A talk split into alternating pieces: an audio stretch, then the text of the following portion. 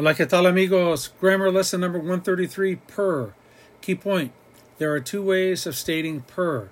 They are por and al or ala. Por dia or al dia means per day. They pay me $100 a day. Me pagan 100 dólares al día or por día. Por semana, per week or a la semana. They pay me $500 a week. Me pagan 500 dólares por semana or a la semana.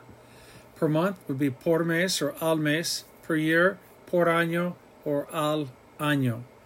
They pay me $25 an hour. Me pagan 25 dólares por hora. And with hour, it's just simply la hora.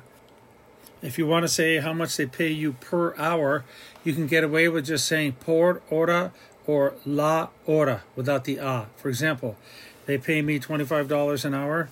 Me pagan 25 dólares la hora or me pagan 25 dólares por hora. So if it's per day, it's por día al día, per week, por semana a la semana, per month, por mes al mes, por año al año is per year, and per day, or per hour rather, it could be por hora, or it's just simply la hora. All right, that'll do it. This is Professor Pablo signing off. Cambio fuera.